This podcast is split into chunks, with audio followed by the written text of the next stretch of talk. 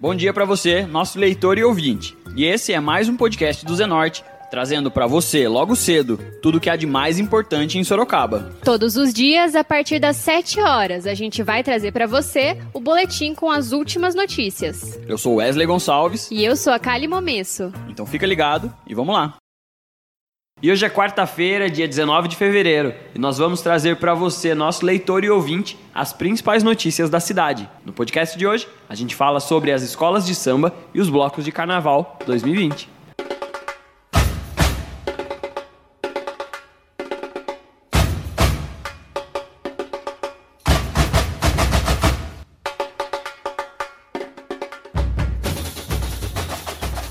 De acordo com o secretário de Cultura, Marcelo Stefano, o orçamento da pasta municipal para o evento deste ano é de R$100 mil.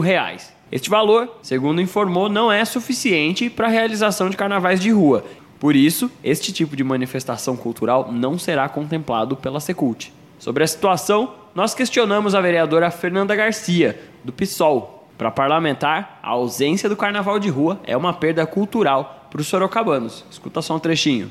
Nós já tivemos em outros governos, né, municipais, a retirada do carnaval de rua, do carnaval, que é uma festa popular, né, e houve aí por parte da população que se empenha em preparar, nos preparativos, que já faz parte da cultura familiar de alguns grupos, né, de organizar o carnaval e que são participantes, né, dos desfiles. Eu acredito que nós temos uma diversidade de cultura no nosso Brasil, assim como na nossa cidade. Se nós desrespeitamos, ou menosprezamos, ou minimizamos alguns tipos de cultura, a gente vai contra o consenso de que todos têm o mesmo espaço, de que todas as culturas são importantes, né? Então, em relação ao carnaval especificamente, eu acho que é uma perda para a cidade, porque é uma festa extremamente popular, que já tem origem, se nós formos pensar aí como que ela se originou, né? Toda a participação das pessoas irem para a rua festejar, traz a cultura também afro-brasileira, né, para nossa idade. As músicas carnavalescas também tem algumas que são de resistência. Então eu vejo que é uma perda para a cidade quando não há um investimento e quando você trata de maneira até minorizando o carnaval, dizendo que cortando o carnaval esse recurso iria para a saúde. A parlamentar também comentou sobre as supostas destinações do orçamento do carnaval para a pasta da saúde. Escuta só o que ela diz pra gente. É injusto com a população sorocabana, porque não irá, né, para a saúde, até o valor é muito pequeno, e tanto é que as escolas carnavalescas de Sorocaba, né, os grupos que se organizam, eles que se mantêm na grande maioria. A prefeitura apenas fornece o espaço para que as pessoas vão assistir confortavelmente. Então, quando tem essa retirada, eu vejo como prejuízo, sim.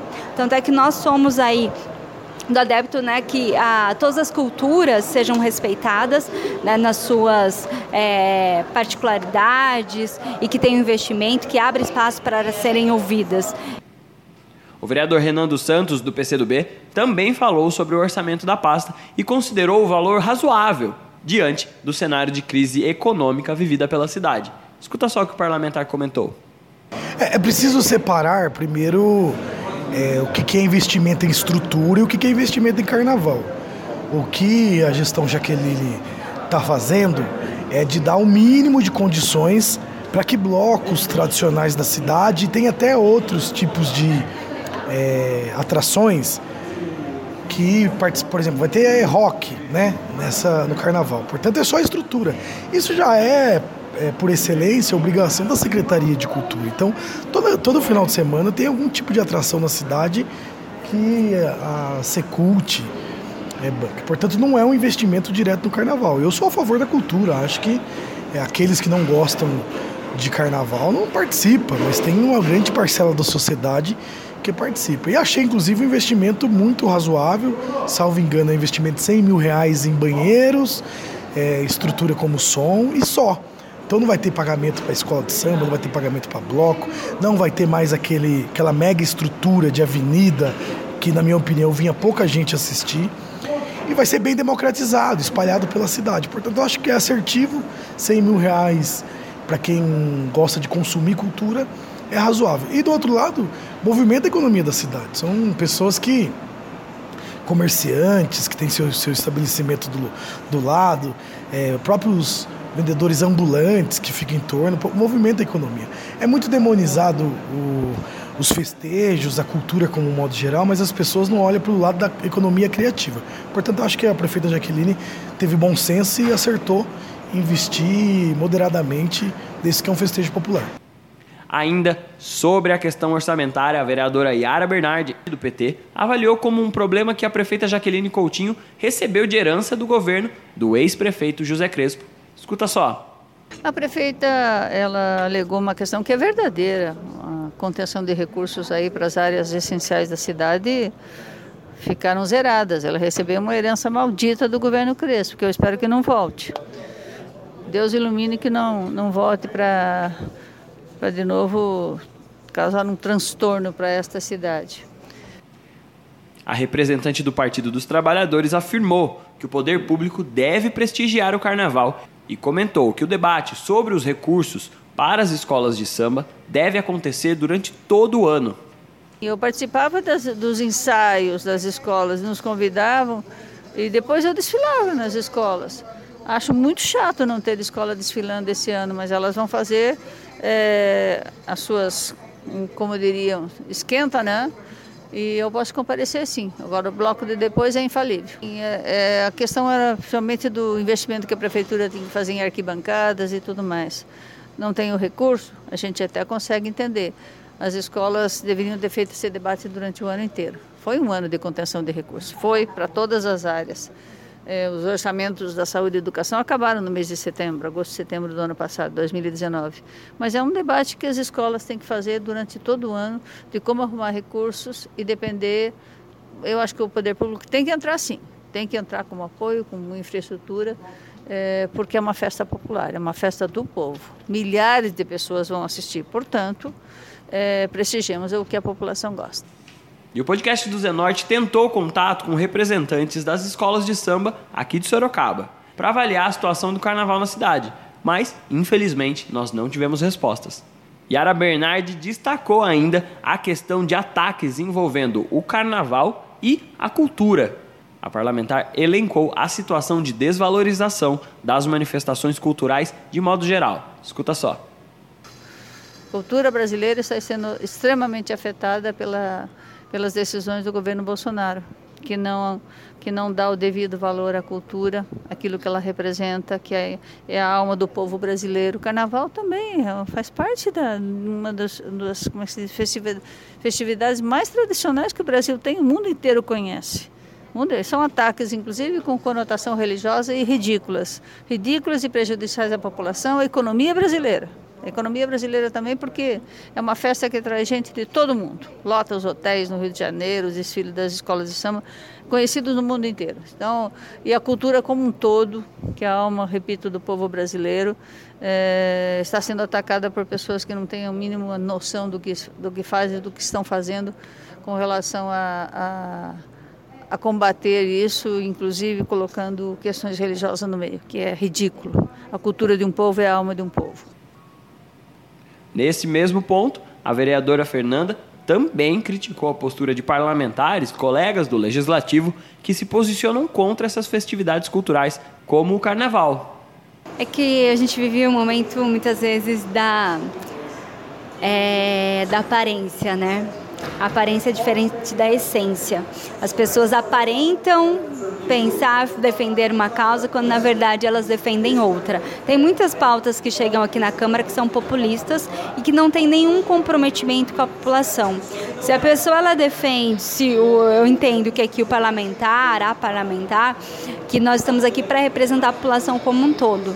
E a partir do momento quando entra essa discussão religiosa, não religiosa, eu acredito que aqui todos têm que ter espaço, mas assim como na população. E tem vários festejos religiosos do qual, né, a gente sempre apoia, nós participamos de muitos, seja da religião católica, evangélica, africana, todas, né? Eu acho que são todos importantes porque cada um tem direito a ter a sua fé.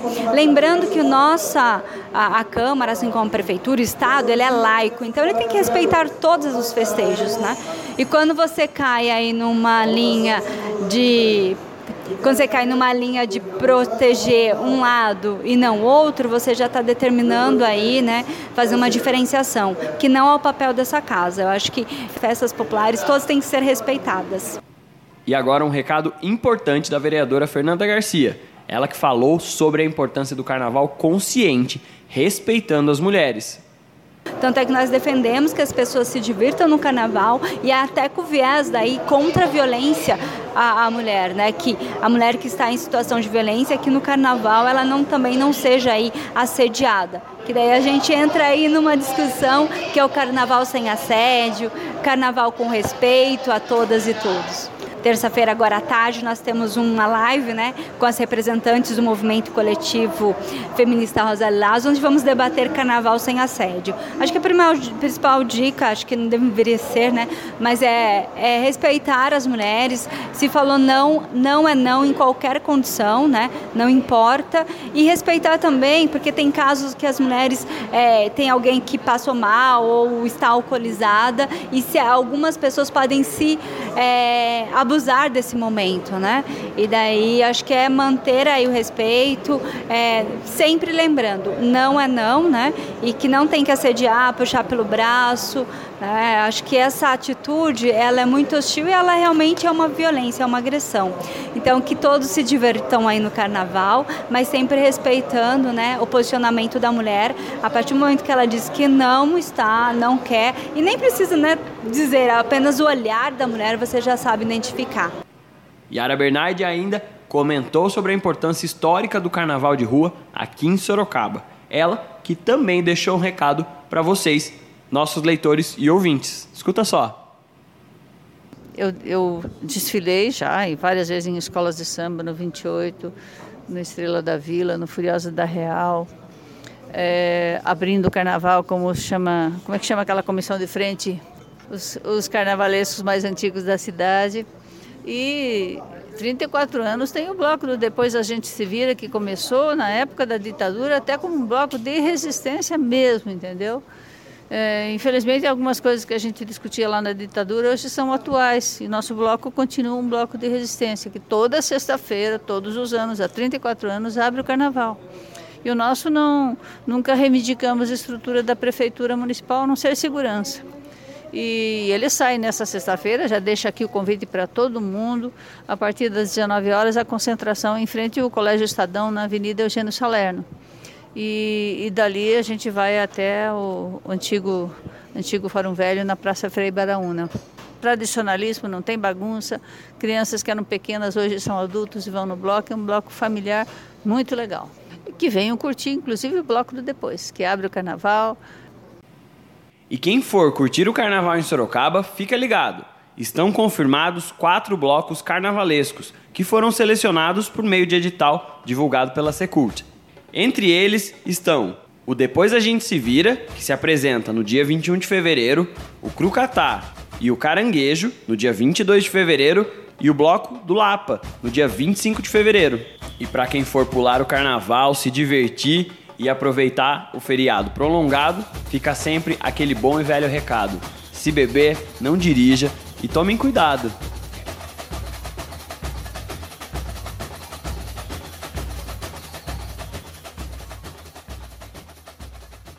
Agora a gente muda de assunto e vai falar da previsão do tempo. Esta quarta-feira deve ser de céu nublado e chuva durante todo o dia. Há a possibilidade de pancadas de chuva com trovoadas no período da tarde. A temperatura máxima está prevista para 29 graus, enquanto a mínima é de 21.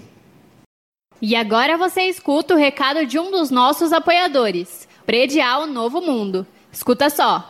Loteamento Parque Vista Bárbara, um bairro pensado na sua família. Localizado na Zona Norte, ele possui infraestrutura completa e terrenos residenciais e comerciais a partir de 154 metros. Aproveite as unidades promocionais e condições especiais de pagamento. Invista na região que mais cresce em Sorocaba. Venha para o Parque Vista Bárbara. Seu novo bairro, sua nova vida. Realização e vendas. Predial Novo Mundo. Ligue já. 3302-3344. Eu vou repetir. 3302-3344. E esse foi mais um podcast do Zenorte, trazendo as últimas notícias de Sorocaba para você. E a gente volta amanhã cedo trazendo mais notícias. Porque está ao vivo, impresso ou online, tá no Zenorte.